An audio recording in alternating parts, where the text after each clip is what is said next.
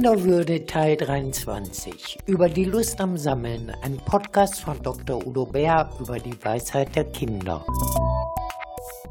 Tausche drei Franzosen gegen Boateng. Ich spreche mit Dr. Udo Bär über die Lust am Sammeln.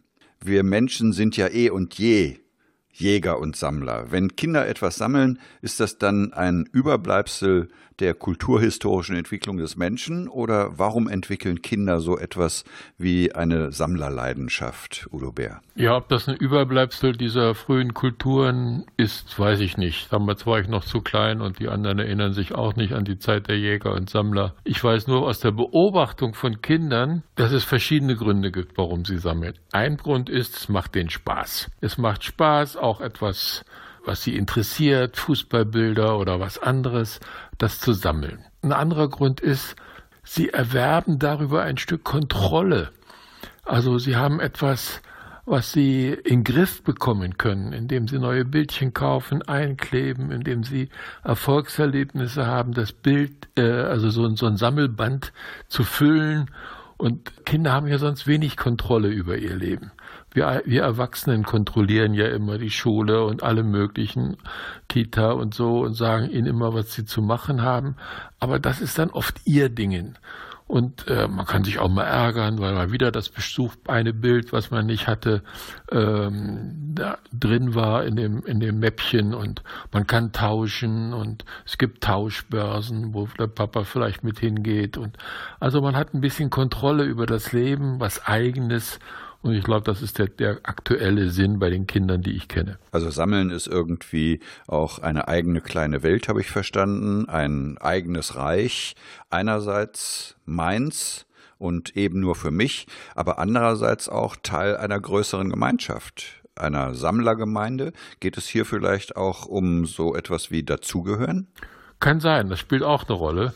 Manche Kinder sammeln für sich alleine, aber die meisten tauschen das dann auch, reden darüber, sind auch stolz, wenn sie anderen ihr Sammelbuch zeigen. Meistens hat es schon was mit Zugehörigkeit und auch Gemeinschaft zu tun. Und könnten wir auch vielleicht übertrieben, aber sagen, sich die Welt erschließen, äh, sie sich aneignen, Teil der Welt zu werden, hat das, steckt das da auch drin?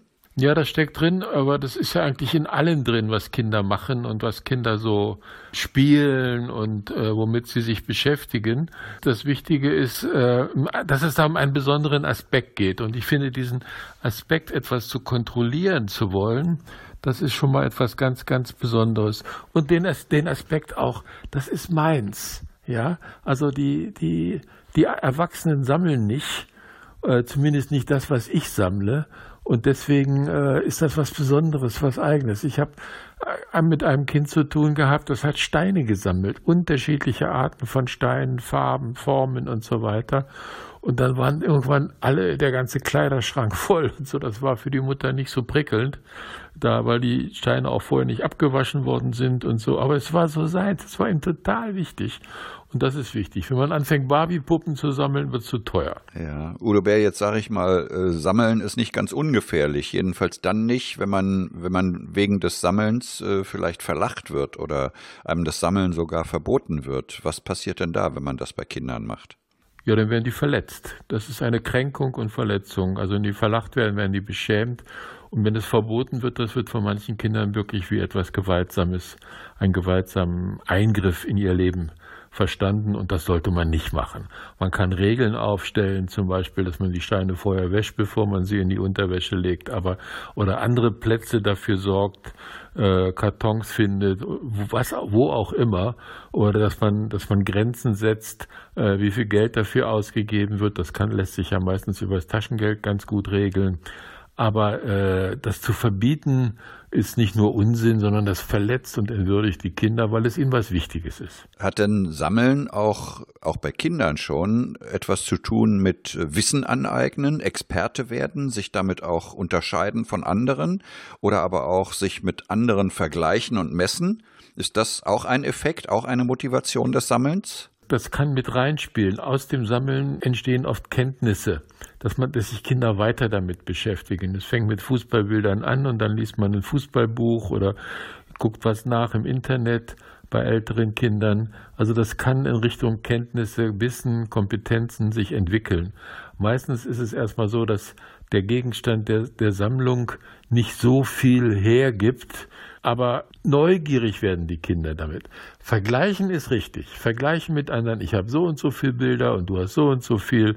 Ich kann auch vergleichen, wie viel, wie viel wert jemand ist. Äh, ob, ja, wie gesagt, drei, drei Boateng gegen einen äh, Müller oder wie auch immer, dass man, dass man da auch schaut, dass man sein Sammelalbum voll bekommt oder möglichst voll bekommt.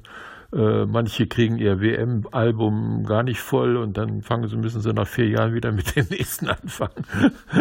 Aber also so, das, das, hat was sehr, sehr Kollegiales auch. Also es ist gar nicht so sehr ein Wettbewerb vergleichen im Sinne von du bist schlecht und ich bin besser, sondern, sondern das ist auch oft auf ähnlicher Ebene. Also jetzt spanne ich den Bogen noch weiter und sage, äh, was will denn der Sammler? Aufmerksamkeit, angesprochen und gefragt werden. Es dient das Sammeln sozusagen auch der Kontaktaufnahme und der Kommunikation. Ja, das kann dem dienen. Den Hauptfaktor, den ich bei Kindern beobachte, und es ist ja immer so, dass die Kinder sehr unterschiedlich sind, auch beim Sammeln. Den Hauptfaktor, den ich beobachte, äh, sehe ich darin, dass sie, dass sie die Eigenmächtigkeit, die Eigenwirksamkeit, also sich etwas aneignen und etwas ermächt, sich ermächtigen, dass das dadurch gestärkt wird. Na, ich erinnere mich, dass ich stolz darauf war, mit meiner Briefmarkensammlung mit meinem Opa darüber fachsimpeln zu können. Ja, schön. Ja. Ja, da ist es dann das Kommunikatives, das machen viele Kinder, darüber mit anderen reden, fachsimpeln, auch wenn es einen Opa gibt, der das gerne macht, wunderbar. Aber ich kenne auch Kinder, die das so mehr für sich allein machen und dann ihre stolze Brust gar nicht in die Öffentlichkeit zeigen, sondern dass das eher so von innen kommt und nach innen wirkt in Richtung, dass das Selbstbewusstsein gestärkt wird. Also da sind die Schwerpunkte verschieden, hängt auch immer davon ab, wie die Umgebung ist, wer das unterstützt, wer eher sich darüber langweilt oder desinteressiert ist und hängt auch davon ab, ja, was, was das Kind so für Geschichte hat und was es braucht und was ihm besonders wichtig ist. Also Sammeln ist etwas, ist wie eine Wundertüte, aus der Verschiedenes herausgeholt werden kann, was für die Kinder gut ist. Und ich bin sicher, Udo Bär, ich kann aus Ihnen jetzt noch rausholen ein Fazit zur Lust am Sammeln. Sammeln macht Lust und man soll es den Kindern lassen und sie eher darin unterstützen, als irgendwie Hindernisse entgegen aufbauen. Sie hörten Dr. Udo Bär im Bärport Kinderwürde über die Weisheit der Kinder.